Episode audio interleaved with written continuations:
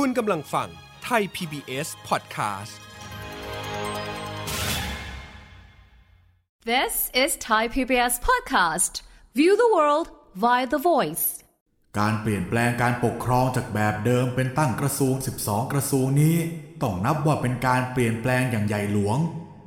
ซึ่งเรียกได้อย่างพูดกันตามธรรมดาว่าพลิกแผ่นดินถ้าจะใช้คำอังกฤษก็ต้องเรียกว่า Revolution ไม่ใช่ Evolution การที่ประเทศสยามได้เปลี่ยนแปลงวิธีปกครองอย่าง Revolution ได้โดยไม่มีใครต้องเสียเลือดเสียเนื้อแม้แต่หยดเดียวดังนี้ต้องนับว่าเป็นมหัศจรรย์เป็นโชคดีของประเทศสยามเป็นอย่างยิ่งการเปลี่ยนแปลงอย่างนี้ย่อมขัดกับประโยชน์ของคนบางจำพวกจึงยากนักที่จะสำเร็จไปได้โดยสงบราบคาบการที่เปลี่ยนแปลงอย่างนี้สำเร็จไปได้ในประเทศสยามโดยราบคาบเพราะ Revolution ของเรานั้นสมเด็จพระเจ้าแผ่นดินเป็นผู้ทรงริเริ่มประกอบทั้งสมเด็จพระเจ้าแผ่นดินพระองค์นั้นทรงพระปรีชาสามารถยิ่งกว่าผู้ใดหมดในเวลานั้นทั้งทรงมีพระราชอัธยาศัยละมุนละม่อมทรงสามารถปลุกความจงรักภักดีในชนทุกชั้นที่ได้เข้าเฝ้าใกล้ชิดพระองค์แม้แต่ครั้งเดียวพระราชนิพนธ์คำนำโดยพระบาทสมเด็จพระปกเกล้าเจ้าอยู่หัวในหนังสือพระราชดำรัสในพระบาทสมเด็จพระจุลจอมเกล้าเจ้าอยู่หัวทรงแถลงพระบรมราชาธิบายแก้ไขการปกครองแผ่นดินที่จัดพิมพ์เมื่อพุทธศักราชสองพันสี่ร้อยเจ็ดสิบสวัสดีครับคุณผู้ฟังกลับมาพบกับผมกสิทธิ์อนันทนาธรอีกครั้งในรายการรอยจารึกบันทึกสยามทางไทย พี บี เอส Podcast นะครับรายการนี้จะฟื้นอดีตเกี่ยวกับสังคมไทยในมิติแง่มุมต่างๆทั้งทางการเมืองเศรษฐกิจสังคมและวัฒนธรรมผ่านเรื่องราวของเหตุการณ์สำคัญในหน้าประวัติศาสตร์ไทยครับรอยจารึกบันทึกสยามกับกสิทธิ์อนันทนาธรคุณผู้ฟังครับก่อนที่ประเทศไทยจะเข้าสู่ระบอบการเมืองการปกครองแบบปัจจุบันที่เป็นระบอบประชาธิปไตยนั้นประเทศของเราอยู่ในระบอบการปกครองที่เรียกว่าสมบูรณาญาสิทธิราชย์หรือว่า Absolute Monarchy นะครับแต่ระบอบที่ว่านี้ก็เพิ่งก่อตัวมาในรัชกาลที่ห้านะครับที่พระมหากษัตริย์สามารถรวมอำนาจที่เคยกระจัดกระจายอยู่เข้าสู่ศูนย์กลางได้ระบอบสมบูรณาญาสิทธิราชย์ของไทยคืออะไรก่อตัวขึ้นมามีพัฒนาการและจุดจบอย่างไรวันนี้รองศาสตราจารย์ดรชัยยันต์รัชกูลจะมาให้คำตอบกับเราครับอาจารย์เป็นเจ้าของหนังสืออาณานิคมสมบูรณาญาสิทธิราชย์การก่อรูปรัฐไทยสมัยใหม่จากศักดินานิยมสู่ทุนนิยมรอบนอกซึ่งพัฒนามาจากงานศึกษาในระดับปริญญาเอกของอาจารย์ครับสวัสดีครับอาจารย์ครับสังคมไทยก่อนที่จะมาเป็นระบบสมบูรณาญาสิทธิราชย์เนี่ยครับมันมีลักษณะแบบไหนครับอาจารย์คือมีนักประวัติศาสตร์เนี่ยเขาพูดกันสองแง่แง่หนึ่งก็คือว่าอำนาจของกรุงเทพเนี่ยเหมือนกับเป็นเทียนแล้วก็ยิ่งไกลออกไปจากกรุงเทพเนี่ยแสงสว่างของเทียนก็จะลดน้อยลงตามลำดับนะอันนี้เป็นประเด็นแรกประเด็นที่สองนักประวัติศาสตร์ก็พูดกันถึงว่าอำนาจของรัชกาลที่ห้าเนี่ยตอนที่ขึ้นเป็นกษัตริย์เนี่ยจะต้องขัดแย้งกับขุนนางแล้วก็มีความยากลำบากในการปกครองสองประเด็นนี้นักประวัติศาสตร์ไทยไม่ติดใจอะไรนะครับเป็นเรื่องที่เขาพูดกันเป็นสัจจะประวัติศาสตร์เราจะดูไปทีละข้อข้อหนึ่งก่อนนะการที่พูดว่าแสงเทียนเนี่ยจะจางไปตามระยะทางของกรุงเทพอันนี้เนี่ยมันก็จริงแต่มันจริงเพียงเพียงบางส่วนเพราะว่าในบริเวณที่เป็นขวานทองเนี่ยที่เรียกว่าขวานทองมันไม่ได้มีเทียนเล่มเดียวนะครับมันมีเทียนตรงนั้นตรงนี้มีเทียนที่เชียงใหม่ที่ลำพูนที่พิษณุโลกที่สงขลาที่นครในความหมายก็คือเหมือนมีอำนาจของเมืองใหญ่เหนือเมืองเล็กเป็นจุดเป็นจุดเพราะฉะนั้นการพูดว่ามีเทียนแล้วก็แสงเนี่ยอ่อนไปเนี่ยเหมือนเหมือนกับว่าเอากรุงเทพเป็นศูนย์กลางแล้วก็มีเทียนเล่มเดียวซึ่งมันไม่ใช่อันนี้ก็ต้องแก้ความเข้าใจผิดอันที่สองอันนี้จริงรัชกาลที่ห้าเนี่ยตอนที่เถลิงราชสมบัติเนี่ยมิได้มีอำนาจสิทธิ์ขาดแต่อำนาจอยู่กับขุนนางตรงตรงนี้โดยเฉพาะขุนนางตระกูลบุญนาคอันนี้ก็มีงานวิจัยนะครับซึ่งอันนี้ก็ถูกต้องแต่ประเด็นก็คือว่ายกตัวอย่างตอนที่รัชกาลที่สามสวรรคตเขาก็ไม่ได้ระบุว่าจะเอาใครขึ้นมาเป็นรัชกาลที่สี่แทน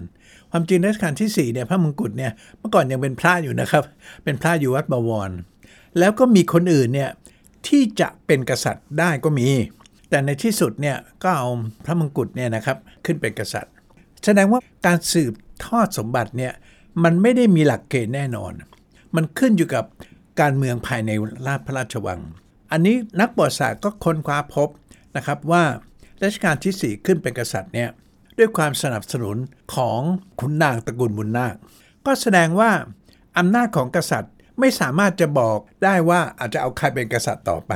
ซึ่งอันเนี้ยมาเป็นในสมัยรัชกาลที่ห้านี้เองที่สามารถระบุได้ว่าจะเอารัชกาลที่หกจะเอาเจ้าฟ้าคนนั้นคนนี้นะครับหรือเหมือนกับปัจจุบันเนี่ยจากรัชกาลที่เก้ามาเป็นรัชกาลที่สิบอันนี้บอกได้อันเนี้ยเราก็เลยจะต้องเข้าใจว่าอำนาจของกษัตริย์เนี่ยก่อนรัชกาลที่ห้าเนี่ยมิได้อยู่ในลักษณะที่เรียกว่าสมบูรณ์นะไม่ได้เป็นแอบโซลูทโมนาคีครับแปลว่ามันมีอำนาจที่กระจัดกระจายกันอยู่ในบริเวณที่จะเรียกว่าเป็นประเทศนี้หรือเป็นรัฐนี้นะครับไม่ได้อยู่ที่พระมหากษัตริย์ด้วยอยู่ที่ขุนนางหรืออยู่ที่หัวเมืองต่างๆนานาครับครับอันนี้นักประวัติศาสตร์ก็ทราบนะครับเพราะว่าไอ้การตั้งหอรัศกรพิพัฒน์เนี่ยก็คือจะเอาภาษีที่อยู่กับคนนั้นคนนี้เนี่ยมารวมอยู่ที่เดียวกันนะที่เขาเรียกว่าเป็นการปฏิรูปการคลังว่างั้นนะแต่ความจริงก็คือการรวบอำนาจเข้ามาอยู่ที่เรื่องเงินสำคัญนะฮะเรื่องเงินภาษีมาอยู่ที่กษัตริย์ครับอืมครับซึ่งแปลว่าในสมัยก่อนเนี่ยอย่างระบอบหัวเมืองต่างๆนานาเขาก็มีขุนนางกินเมืองใช่ไหมครับบริหารทรัพยากรของเขาเงินของเขาแล้วก็ส่งเข้ามาส่วนกลางจำนวนน้อยครับอันนี้ก็ใช้วิธีการใหม่ก็คือเปลี่ยนเป็นขุนนางส่งขุนนางไปปกครองเลยแล้วก็เก็บภาษีจริงจังขึ้นมาครับครับครับก็อย่างอย่างที่แน่นอนก็คืออย่างเช่นเจ้าเมืองเชียงใหม่เจ้าเมืองเชียงใหม่เขาก็บริหารเชียงใหม่เขาเองนะฮะแล้วก็มีลูกหลานอะไรเนี่ยกรุงเทพก็ไม่ได้ไปกำหนดได้ไม่ได้ส่งคนไปปกครองเชียงใหม่ได้ซ้ำตอนนู้นนะฮะมันหลังจากที่กรุงเทพเนี่ยขยายอำนาจพร้อมๆกับอังกฤษซึ่งขยายอำนาจไปแถวบริเวณทางเหนือก็เลยทำให้หัวเมืองต่างๆเนี่ยมาตกอยู่ใต้อำนาจของกรุงเทพการคลังเนี่ยมีผลสำคัญในการกระชับอำนาจหรือก่อร่างสร้างรูปสมบูรณาธิราชของไทยเนี่ยอยากชวนอาจารย์ขยายความประเด็นนี้ครับว่าในแง่ระบบเศรษฐกิจเนี่ยมันมีความเปลี่ยนแปลงยังไงบ้างครับในแง่เรื่องเงินทองการคลังเนี่ยความผันผวนหรือความเปลี่ยนแปลงที่เกิดขึ้นระบบเดิมเนี่ยที่เราเรียกว่าระบบศักดินาเนี่ยอำนาจจะอยู่ที่เขาเรียกว่านายเพราะว่าอำนาจของผู้ปกครองเนี่ยไม่สามารถที่จะไปจัดการในระดับภาคพื้นได้ก็มีตัวแทนผู้ปกครองคือนายแล้วต่อมาเนี่ยระบบศักดินาเนี่ยค่อยๆช้าๆถูกแทนที่ด้วยระบบเจ้าภาษีนายกรระบบเจ้าภาษีนายกรก็คือการประมูลภาษีเช่นประมูลภาษีน้ำตาลเจ้าภาษีนายกรก็จะมาบอกกับทางหลวงเนี่ยว่าจะให้ตังค์เท่าไหร่สมมุติว่า x บาทสมมุตินะครับเขาไปเก็บได้เท่าไหร่เขาก็ได้เก็บได้ x บวก y บาท x บาทเนี่ยเขาก็จะให้ของหลวงอันเนี้ยมันก็ค่อนข้างจะเข้าละค่อนข้างจะเป็นระบบภาษีที่จะเข้ามาที่ส่วนกลางแต่ต่อมาเนี่ยระบบเจ้าภาษีนายกรก็ยกเลิกถูกแทนที่ด้วยกรมสรรพากรนอกกรมสรรพากรในอันนี้ก็เป็นระบบราชการขึ้นมาแล้วเรื่องเงินเนี่ยเป็นเรื่องใหญ่ถ้าไม่มีเงินก็เสร็จแล้วครับนะบริหารราชการอะไรไม่ได้อันนี้ก็เป็นจุดกำเนิดของกระทรวงการคลังค่อยๆค่อยๆค่อยๆเป็นมาก็เลยจะทำให้ผู้ปกครองของกรุงเทพเนี่ยสามารถที่จะบงการการปกครองได้แล้วก็มีเงินเป็นลาภเป็นสันนอกจากในทางเศรษฐกิจแล้วในทางการเมืองอำนาจแบบที่สมบูรณ์ของรัชกาลที่ห้าในยุคนั้นเนี่ยก่อขึ้นมาได้ยังไงครับตอนต้นอาจารย์พูดถึงอำนาจของขุนนางที่ขุนนางมีอำนาจมากถึงขนาดตั้งพระเจ้าแผ่นดินได้ด้วยซ้ำไปอันนี้มันค่อยๆเกิดขึ้นนะครับอำนาจที่กระจายยกตัวอย่างนี้แล้วกันครับสนธิสัญญาบาวริ่งเนี่ยตอนที่อังกฤษมาให้เซ็นเนี่ยอังกฤษถามว่าใครเป็นกษัตริย์ใครมีอำนาจสูงสุดของไทยตอบไม่ได้นะเพราะมีอุปราชอุปราชนี่เป็นอะไรคนอังกฤษไม่เข้าใจครับในในสนธิสัญญาบาวริ่งเนี่ยเขาก็เลยให้เซ็นสองคนคิงกับเซคันด์คิงครับเขาไม่รู้จะแปลอุปราชว่าไงก็คือว่าอ๋อในในอำนาจของกรุงเทพเนี่ยมีคนเป็นใหญ่อยู่สองคนนะนะคิงอ้าวเราเลือกเข้าใจว่ากษัตริย์คนหนึ่งอุปราชอีกคนหนึ่งเนื่องจากภาษาอังกฤษไม่มีก็เลยเรียกเซคันด์คิงทั้งคิงแล้วก็เซคันด์คิงเนี่ยก็มีจะเรียกมีกวนก็ได้อ่ะนะครับของตัวเองซึ่งก็เราจะเห็นว่าอันเนี้ยกษัตริย์ไม่ใช่มีอำนาจสมบูรณ์ไม่ใช่แอบโซลูทแต่กระจายไปแล้วยิ่งตามพื้นที่เช่นเพชรบุรีประจวบชลบุรีด้านริมชายฝั่งทะเลเนี่ยอันนี้ไม่ต้องไปถึงนครศรีธรรมราชสงขลานะครับอำนาจก็กระจายกระจายไปจนกระทั่งกรุงเทพเนี่ยขยายอำนาจไปได้เรื่อยๆขยายอำนาจไปทางเหนือก่อนแล้วก็ขยายอำนาจไปทางใต้แล้วก็ทางอีสานมากขึ้นมากขึ้นก็เลยสามารถที่จะรวบอำนาจมาอยู่ที่เขาเรียกว่าส่วนกลางจะเรียกส่วนกลางเอาก็เรียกไปนะครับแต่ก็คือกรุงเทพนี่แหละ และอันเนี้ยถึงจะเป็นที่เรียกว่าสลัดสมบูรณาญาสิทธิราชย์ก็เป็นในสมัยปลายรัชกาลที่ห้านี้เองครับมูลเหตุที่ทำให้เกิดขึ้นของสมบูรณาญาสิทธิราชย์เนี่ยครับอาจารย์มีปัจจัยภายนอกเข้ามาเกี่ยวข้องไหมครับการที่ประพาสไปสิงคโปร์ไปอินเดียอะไรแบบนั้นเนี่ยมีอิทธิพลต่อรัชกาลที่ห้าสักแค่ไหนครับอืมอันนี้จะตรงขนาดนั้นหรือเปล่าเนี่ยยากที่จะพูดนะครับแต่ว่าที่ตรงมากเลยก็คือการขยายอำนาจของกรุงเทพถ้าเราจะพูดอย่างไม่เกรงใจก็คือกรุงเทพเนี่ยขยายอำนาจไปปกครองหัวเมืองซึ่งเป็นลักษณะเดียวกับอาณานิคมก็คืออาณานิคมของกรุงเทพเนี่ยไปปกครองหรือมีอิทธิพลเหนือหัวเมืองต่างๆเหล่านี้อันเนี้ยก็เลยทำให้เมื่อยิ่งมากขึ้นมากขึ้นก็เลยจะกลายเป็นรัฐสมบูรณาญาสิทธิราชย์ขึ้นซึ่งมันเกิดขึ้นมาพร้อมกับระบบราชการที่สร้างขึ้นฮะพูดอีกอย่างหนึ่งก็ได้ว่ารัฐอาณานิคมในความหมายที่กรุงเทพขยายไปปกครองพื้นที่กับรัฐซึ่งรวมอำนาจมาอยู่ที่ศูนย์กลางอยู่ที่กษัตริย์เนี่ยมันเป็นกระบวนการเดียวกันเป็นช่วงประวัติศาสตร์เดียวกันแหมพูดอย่างนี้เหมือนจะขายหนังสือตัวเองนะครับแต่มันมันก็อย่างที่เขียนไว้นะว่าเป็นรัฐอาณานิคมสมบูรณาญาสิทธิราชย์ครับมันควบคู่กันครับหมายถึงว่ามีลักษณะเป็นอาณานิคมด้วยแล้วก็สมบูรณาญาสิทธิราชย์ด้วยครับอันเนี้ยการกำเนิดขึ้นเนี่ยมันอยู่ในช่วงประวัติศาสตร์เดียวกันหรือเราจะพูดได้ว่ามันเป็นขบวนการเดียวกันก็พูดได้ครับการเกิดขึ้นของสมบูรณาญาสิทธิราชย์เนี่ยมันพร้อมกับอาณานิคมยังไงนะครับก็คือว่าไอ้ระบบอาณานิคมเนี่ยคือการขยายอำนาจไปทางพื้นที่ส่วนสมบูรณาญาสิทธิราชย์คือการขยายอำนาจในแนวลึกก็คือลดอำนาจของพวกขุนนางและคนอื่นๆซึ่งไม่ใช่เป็นราชวงศ์อ่ะหรือถึงเป็นราชวงศ์แต่มีราชวงศ์เยอะๆเนี่ยนะครับหลายสายเนี่ยก็มารวมอยู่ที่สายเดียวมันเกิดขึ้นอยู่ในขั้นตอนเดียวกันครับอาจารย์พูดถึงสมบูรณาญาสิทธิราชย์ของไทยเนี่ยพระมหากษัตริย์มีอำนาจในแนวลึกที่แล้วก็ในในคันพื้นที่คือในแนวกว้างออกไปทีนี้ผมสนใจอย่างนี้ครับอาจารย์ว่าประเด็นของพระมหากษัตริย์กับขุนนางเนี่ยครับจากตอนแรกที่พระมหากษัตริย์อาจจะไม่ได้มีอำนาจมากขุนนางมีอำนาจอยู่การสลายอำนาจของขุนนางลงไปที่พระมหากษัตริย์มีอำนาจอย่างสมบูรณ์ขึ้นมาได้โดยที่ไม่ได้เกิดการปะทะหรือความขัดแย้งอย่างเป็นรูปธรรมขึ้นมาเนี่ยอาจารย์คิดว่าอะไรเป็นประเด็นหรือว่าวิธีการที่รัชกาลที่ห้าทรงใช้แล้วสำเร็จครับอันนี้ส่วนหนึ่งนะครับของการอธิบายในช่วงนั้นเนี่ยเครือข่ายจะพูดเป็นเครือข่ายก็ได้นะของราชวงศ์เนี่ยมันมากขึ้นครับรัชกาลที่สี่เนี่ยมีพระราชโอรสเยอะแยะนะครับอันนี้ก็เป็นกำลังเนาะแล้วรวมทั้งรัชกาลที่ห้าก็มีราชโอรสเยอะแยะเนาะก็เป็นกำลังเสริมแล้วก็ลดทอนอำนาจของขุนนางเล็กขุนนางน้อยไปเราจะเห็นว่าหลังจากสมัยรัชกาลที่ห้าเนี่ยรัชกาลที่หกอำนาจของตระกูลมูลนาคที่เคยเป็นตระกูลหนึ่งนะครับเป็นตระกูลหนึ่งที่มีอำนาจมากเนี่ยในระบบขุนนางเนี่ยมันลดลงไปเห็นชัดเลยครับแล้วก็ไม่มีอำนาจอีกเลย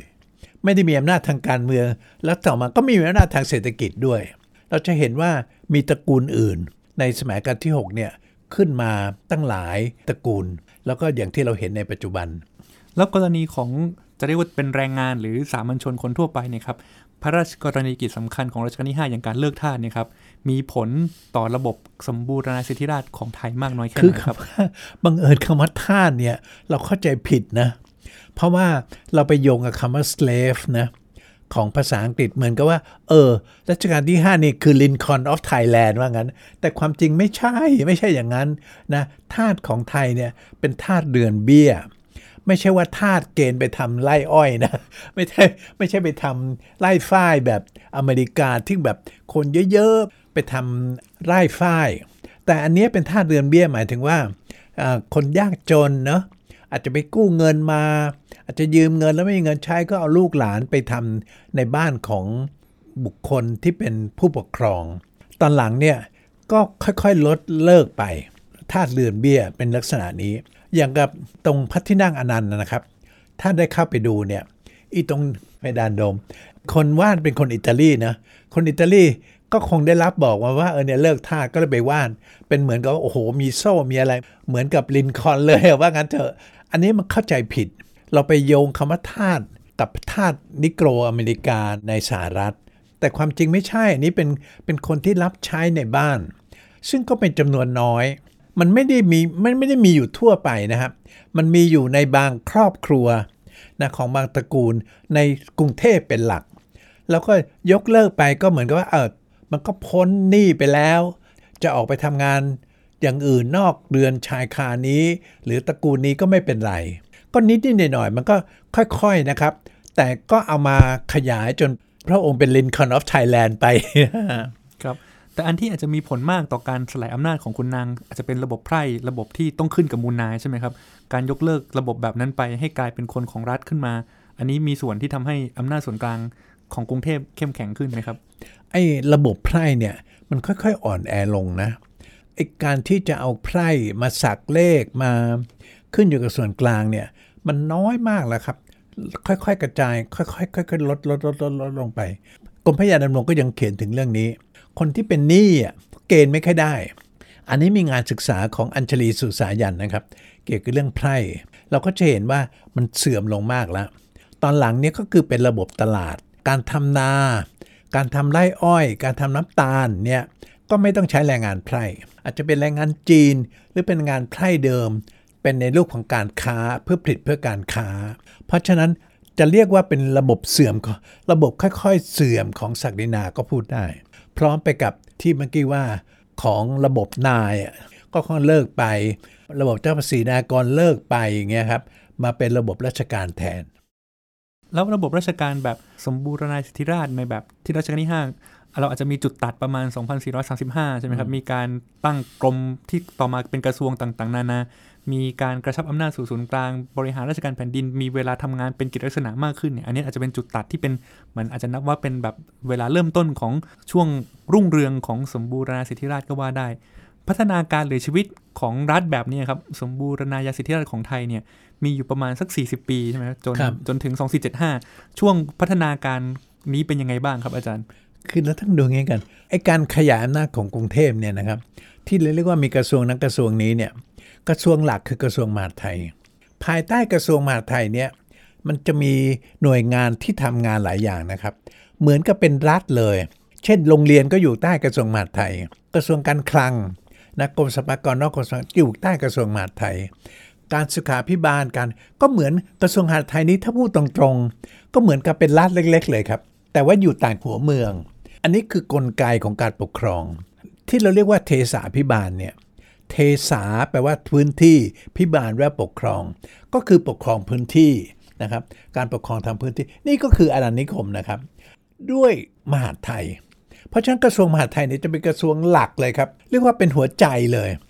รองลงมาก็คือกระทรวงกลาโหมที่ใช้กำลังทหารที่จะปราบถ้าเกิดใครหัวเมืองไหนแข็งขันนับเช่นแพร่บ้างเชียงใหม่บ้างแต่ก็น้อยแต่แพร่มากกว่าแล้วก็ที่อื่นนะอาจจะไม่ได้ใช้กำลังทหารเต็มที่แต่ว่าเมื่อมีกำลังทหารหัวเมืองก็ต้องกลัวเห็นว่าสู้ไม่ได้ก็ยอมไปนั้นกระทรวงมหาดไทยเนี่ยเป็นหลักเพราะฉะนั้นเสนาบดีที่สำคัญมากคือกรมพระยาดำรงและต่อมาเนี่ยเราจะเห็นขั้นตอนนะครับที่กระทรวงมหาดไทยเนี่ยค่อนข้างเล็กลงแล้วก็หน่วยงานต่างๆที่อยู่ใต้กระทรวงมหาดไทยเดิมเนี่ยก็จะไปเป็นกระทรวงนู่นกระทรวงนี้เช่นกระทรวงแรงงานนะเมื่อก่อนก็กรมแรงงานอยู่กระทรวงมหาดไทยกรมประชาสงเคราะห์เมื่อก่อนก็อยู่กระทรวงมหาดไทยกระทรวงศึกษาเนี่ยยังเมื่อก่อนยังอยู่กระทรวงมหาดไทยเลยนะกระทรวงมหาดไทยปัจจุบันนั้นก็ยังคุมโรงเรียนอยู่เลยนะครับเรื่องสุขภาพนี่ก็เมื่อก่อนก็อยู่กระทรวงมหาดไทยสำนักงานอัยการสูงสุดเมื่อก่อนก็อยู่กระทรวงมหาดไทยนะฮะเนี่ยก็ค่อยๆแตกไปตามช่วงเวลาแต่ประเด็นก็คือว่าในตอนช่วงแรกเนี่ยของการตั้งกระทรวงมหาดไทยไปคุมพื้นที่ต่างๆเนี่ยก็เป็นการรวบรวมอำนาจของการปกครองมณฑลไอ้มณฑลเนี่ยเพิ่งเลิกไปหมดเนี่ยนะครับหลังสองพันสี่ร้อยเจ็ดสิบห้าหลังการเปลี่ยนแปลงการปกครองทีนี้เราเราหมายความว่าไงเราดูระบบมณฑลก่อนระบบมณฑลก็คือเป็นกลุ่มพื้นที่ที่เรียกว่าจังหวัดกรุงเทพไม่สามารถที่จะคุมไปอยู่ที่จังหวัดแต่ละจังหวัดได้เลยกำลังคนไม่พอก็จะรวมเอาหลายๆจังหวัดเนี่ยมาเป็นหน่วยเดียวกันห้าจังหวัดบ้างหกจังหวัดเจ็ดจังหวัดก็แล้วแต่ก็เป็นมณฑลอะไรก็ว่าไปมณฑลนครชัยศรีมณฑลปราจีนบุรีมณฑลพายัพมณฑลอะไรแบบนี้นะครับพอต่อมาเนี่ยอำนาจของกรุงเทพมากขึ้นมากขึ้นก็สามารถที่จะลงไปที่ลงไปที่จังหวัดแต่ละจังหวัดเองได้อันเนี้ยนะมันก็เลยทำให้แทนที่จังหวัดแต่ละจังหวัดเนี่ยจะไปอยู่ที่ศูนย์กลางที่มณฑลใช่ไหมฮะก็จะมาขึ้นกับกรุงเทพเลยกระบวนการเนี้ยก็คือเป็นอำนาจที่กรุงเทพเนี่ยมีอำนาจเพิ่มขึ้นเรื่อยๆอยู่ประมาณสี่สิบปีอย่างที่ว่าประมาณนะฮะประมาณสี่สิบปี มาเปลี่ยนแปลงการปกครองสองสี่เจ็ดห้าเราก็จะเห็นว่าระบบสมบูรณาญาสิทธิราชย์มีขีดเส้นตัดว่างั้นไม่ได้หมายความว่าอำนาจของกษัตริย์หมดไปนะครับแต่หมายถึงว่าไม่เหมือนเดิมเพราะฉะนั้นเราจะเรียกว่าสองสี่เจ็ดห้าเนี่ยของการเปลี่ยนแปลงการปกครองเนี่ยหลังจากนี้แล้วเนี่ยอำนาจจะไปอยู่ที่ระบบราชการมากขึ้นหรือระบบอยู่ที่รัฐสภาบ้างในการออกกฎหมายไม่ใช่ว่าพระเจ้าแผ่นดินพูดอะไรก็จะเป็นกฎหมายไม่ใช่แต่ก็ค่อยๆนะครับน่าจะเรียกว่าหลังสองสี่เจ็ดห้าเนี่ยเป็นระบบหลังสมบูรณาญาสิทธิราชย์แต่ถ้าภาษาอังกฤษก็จะอาจจะน่าจะใช้คำว่า post absolutism ซึ่งก็ดำเนินมาถึงปัจจุบันครับแล้วอะไรเป็นข้ออ่อนหรือเป็นจุดอ่อนของระบอบนี้ครับถึงมีอายุสั้นๆประมาณสี่สิบปีถึงกลายเป็นหลังสมบูรณาญาสิทธิราชย์อย่างที่อาจารย์นิยามไว้ผมว่ามีสองด้านนะด้านหนึ่งก็คือการเติบโตของระบบราชการคือระบบราชการเนี่ยซึ่งมีระบบเทศาภิบาลเนี่ยต้องมีกำลังคนขึ้นเยอะมากผู้ปกครองของกรุงเทพเนี่ยของราชวงศ์เนี่ยไม่สามารถจะคุมได้หมดไม่ใช่ชี้นิ้วได้แล้วระบบราชการก็มากขึ้นมากขึ้นมากขึ้นอันนี้ก็จะเป็นการบั่นทอนของระบบสมบูรณาญาสิทธิราชย์ลงอันนี้หนึ่งระบบราชการหรือว่ารัฐสมัยใหม่ที่เติบโตขึ้นอันที่สองเรื่องของเศรษฐกิจเศรษฐกิจเดิมที่เป็นแบบระบบศักดินาเนี่ยด้วยการเกณฑ์แรงงานหรือเก็บภาษีที่มาเข้ากับผู้ปกครองกรุงเทพปรากฏว่าเศรษฐกิจขยายตัวมากมันไม่ใช่เฉพาะซื้อขายกันภายในประเทศละมันเป็นการซื้อขายกับต่างประเทศโดยเฉพาะอังกฤษไปซื้อขายกับสิงคโปร์ฮ่องกงนู่นนี่นั่นมันเลยทำให้มีชนชั้นเนี่ยที่เกี่ยวกับการผลิตและการค้าเนี่ยเติบโตขึ้นมันก็เลยทำให้อำนาจทางเศรษฐกิจเนี่ยไม่ได้อยู่ในมือของชนชั้นผู้ปกครองเดิมอีกต่อไปหรือพูดสรุปก็คือว่าทั้งอำนาจทางการเมืองและอำนาจทางเศรษฐกิจมันก็ไปอยู่ที่คนอื่นไปอยู่ที่คนชั้นที่เกิดขึ้นใหม่แล้วก็กลุ่มข้าราชการที่เติบโตขึ้นก็ทำให้อำนาจของระบบสมบูรณาญาสิทธิราชย์เนี่ยเจือจางลงครับอันนี้ก็เป็นปัจจัยซึ่งตัวระบอบนี้ผลิตขึ้นมาเองก็ว่าได้นะครับจะเรียกงั้นก็ได้ครับจะเรียกงั้นก็ได้ถ้าพูดแบบโครงโลกนิดนี่ต้องบอกว่าสนิมเหล็กเกิดจากเนื้อในตนอะไรประมาณนี้นะครับแต่อาจจะพูดไม่ได้แรงขนาดนั้นแต่หมายถึงว่าระบบราชการเองเนี่ยก็เกิดขึ้นมาอย่างรวดเร็วเพื่อรองรับระบบสมบูรณาญาสิทธิราชย์ซึ่งต้องการคนมารับใช้ระบบราชการแล้วการสร้างคนจำนวนมากให้มีการศึกษาแบบสมัยใหม่ให้ได้เรียนหนังสือหรือเข้าถึงทรัพยากรได้เนี่ยก็เปิดโอกาสให้คนพวกนั้นยกตัวอย่างคณะราษฎรก็เราจะสังเกตเห็นนะครับว่าการเปลี่ยนแปลงการปกครองสองสี่เจ็ดห้าเนี่ยกำลังหลักเลยที่เป็นหัวเรือเลยเป็นฝ่ายนำก็คือเป็นข้าราชการหมดเลยแต่เราดูสมัยปัจจุบันเลยครับคนที่ประท้วงคนที่เรียกร้องการเปลี่ยนแปลงไม่ใช่เป็นข้าราชการแล้วนะเป็นคนที่เป็นลูกหลานหรือเป็นคนมาจากมาจากชนชั้นที่เติบโตทางเศรษฐกิจด้วยแล้วอืมครับอันนี้เป็นประเด็นที่น่าสนใจนะครับเราพูดถึงระบบสมบูรณาญาสิทธิราชย์ของไทยตั้งแต่กำเนิดพัฒนาการมาจนถึงอาจจะเรียกว่าเป็นจุดตัดจุดหนึ่งที่ทำให้มีระบอบหลังสมบูรณาญาสิทธิราชย์อย่างที่อาจารย์ว่าไปนะครับทีนี้อย่างนี้ครับอาจารย์สมบูรณาญาสิทธิราชย์เนี่ยมันผ่านมาในสามราชการห้า หก และเจ็ดใช่ไหมครับในแต่ละราชการมีความแตกต่างกันยังไงบ้างครับอาจารย์จะเรียกว่าระดับสูงนะก็คือปลายราชการที่ห้าแล้วก็พอมาถึงราชการที่หกเนี่ยเส้นกราฟนี่ค่อนข้างลงแล้วนะครับถ้าไปดูเนี่ยมีการวิจัยของนักประวัติศาสตร์หลายคนเลยที่เห็นว่าในสมัยรัชกาลที่หกเนี่ยมีการวิจารณ์ระบบกษัตริย์ค่อนข้างมากเนี่ยผมยังขำนะข้อเขียนของรัชกาลที่หกเนี่ยนะครับยังเขียนไว้ในคำนำเนี่ยบอกว่าถ้ามีอะไรผิดพลาดไปขออภัยด้วยเนี่ยครับรัชกาลที่หกพูดอย่างนี้นะแล้วก็มาโต้เขียนโต้กับทางหนังสือพิมพ์อะกับนักเขียนคนอื่นเนี่ยเราจะเห็นเอ้ยอย่างนี้เนี่ยมันไม่มีในสมัยปัจจุบันนะใช่ไหมครับไม่มีในสมัยปัจจุบันรัชกาลที่หกนี่ยังอ่อนน้อมถ่อมตนและขออภัยขออภัยนี่นี่เรื่องระบบสมบูรณาญาสิทธิราชย์นะครับกษัตริย์ยังขออภัยประชาชนน่ะพอรัชกาลที่เจ็ดอันนี้ก็อ่อนแอเห็นชัดจนกระทั่งมีเรื่องฟ้องร้องรัชกาลที่เจ็ดแล้วก็สละราชราชสมบัติอย่างที่เรารู้เพราะฉะนั้นตอนนี้อำนาจของระบบราชการก็มากขึ้นแล้วแต่ก็ถูกตัดทอนจะเรียกว่าเตะตัดขาลงนะครับของคณะราษฎรนะตั้งแต่ปีสองพันสี่ร้อยเก้าสิบถึงห้าร้อยขึ้นมาก็แสดงว่าอำนาจของระบอบเก่าเนี่ยก็จะลื้อฟื้นค่อยๆลื้อฟื้นจากสองพันสี่ร้อยเก้าสิบแล้วก็ลื้อฟื้นเพิ่มมากขึ้นในปีสองพันห้าร้อยตอนนี้ก็เลยเป็นการชักเขย่อกันจะเรียกว่าหลังสิบสี่ตุลานี้เราก็จะเห็นการชักเขย่อกันของระบอบเก่ากับระบอบใหม่ชัดเจนขึ้นครับ ถ้ายกตัวอย่างเป็นรูปธรรมขึ้นมาครับอาจารย์อะไรเป็นมรดกของสมบูรณาญาสิทธิราชย์ที่ยังส่งผลต่อปัญหาการเมืองการปกครองไทยปัจจุบันในทัศนะของอาจารย์ครับระบบสมบูรณาญาสิทธิราชย์เดิมเนี่ยที่มีฐานรองรับเนี่ยอยู่ที่กระทรวงมหาดไทยนะกระทรวงกลาโหมรองแต่ปัจจุบันเนี่ยไม่ใช่แล้วครับระบบที่เรียกว่าหลังสมบูรณาญาสิทธิราชย์เนี่ยฐานรองรับของอำนาจนี้คือกระทรวงกลาโหมคืออำนาจทางทหารจุดซึ่งมีความแตกต่างกันที่อาจารย์ชี้ไปว่าในสมบูรณาญาสิทธิราชย์ที่เกิดขึ้นเติบโตขึ้นมาได้เนี่ยเพราะมีอำนาจมหาไทยที่ค่อนข้างจะแข็งแรงเข้มแข็งอาจจะเรียกว่าหลังจากนั้นสองพันสี่ร้อยเจ็ดสิบห้ามีการเปลี่ยนแปลงการปกครองนะครับคณะราษฎรมีอำนาจอาจจะเรียกได้ว่าสักสิบห้าปีเท่านั้นเองสองพันสี่ร้อยเก้าสิบมีคณะรัฐประหารนำโดยพลโทผินชุนทวันนะครับสองพันห้าร้อยจอมพลสฤษดิ์ธนรัตน์ก็เปลี่ยนไปเป็นเผด็จการทหารค่อนข้างจะเต็มรูปแบบนะเราอยู่กับเผด็จการทหารผ่านจอมพลสฤษดิ์ธนรัตน์จอมพลถนอมกิติขจรเนี่ยอย่างน้อยก็สิบหกปีอาจารย์ชี้ให้เห็นว่าอำนาจของทหารเนี่ยเข้ามามีบทบาทสำคัญในการเมืองไทยขึ้นมาแล้วแตกต่างจากในสมบูรณาญาสิทธิราชย์เดิมที่เป็นมหาไทยอย่างนี้ใช่ไหมครับอันนี้ก็คือระบบทหารเนี่ยรองรับหลังสมบูรณาญาสิทธิราชย์ครับเราสามารถจะพูดได้อย่างนี้วันนี้ขอบคุณอาจารย์ชัยยันต์มากเลยนะครับที่มาเล่าให้เราฟังนะครับถึงพัฒนาการทางประวัติศาสตร์นะครับเกี่ยวกับระบบสมบูรณาญาสิทธิราชย์ของไทยนะครับทำให้เราเห็นอดีตและเราเข้าใจปัจจุบันได้มากขึ้นขอบคุณอาจารย์มากนะครับครับครับขอบคุณครับทั้งหมดนี้นะครับคือรายการรอยจารึกบันทึกสยามในเรื่องระบบสมบูรณาญาสิทธิราชย์ของไทยนะครับกำเนิดพัฒนาการนะครับแล้วก็หลังจากสมบูรณาญาสิทธิราชย์นะครับคุณผู้ฟังสามารถติดตามรายการได้ทางไทย พี บี เอส Podcast ทั้งทางเว็บไซต์และแอปพลิเคชันนะครับสำหรับวันนี้ผมลาคุณผู้ฟังแล้วครับสวัสดีครับติดตามรายการทางเว็บไซต์และแอปพลิเคชันของไทย พี บี เอส Podcast Spotify, SoundCloud, Google Podcast, Apple Podcast และ YouTube Channel Thai พี บี เอส Podcast. Thai พี บี เอS Podcast. View the world via the voice.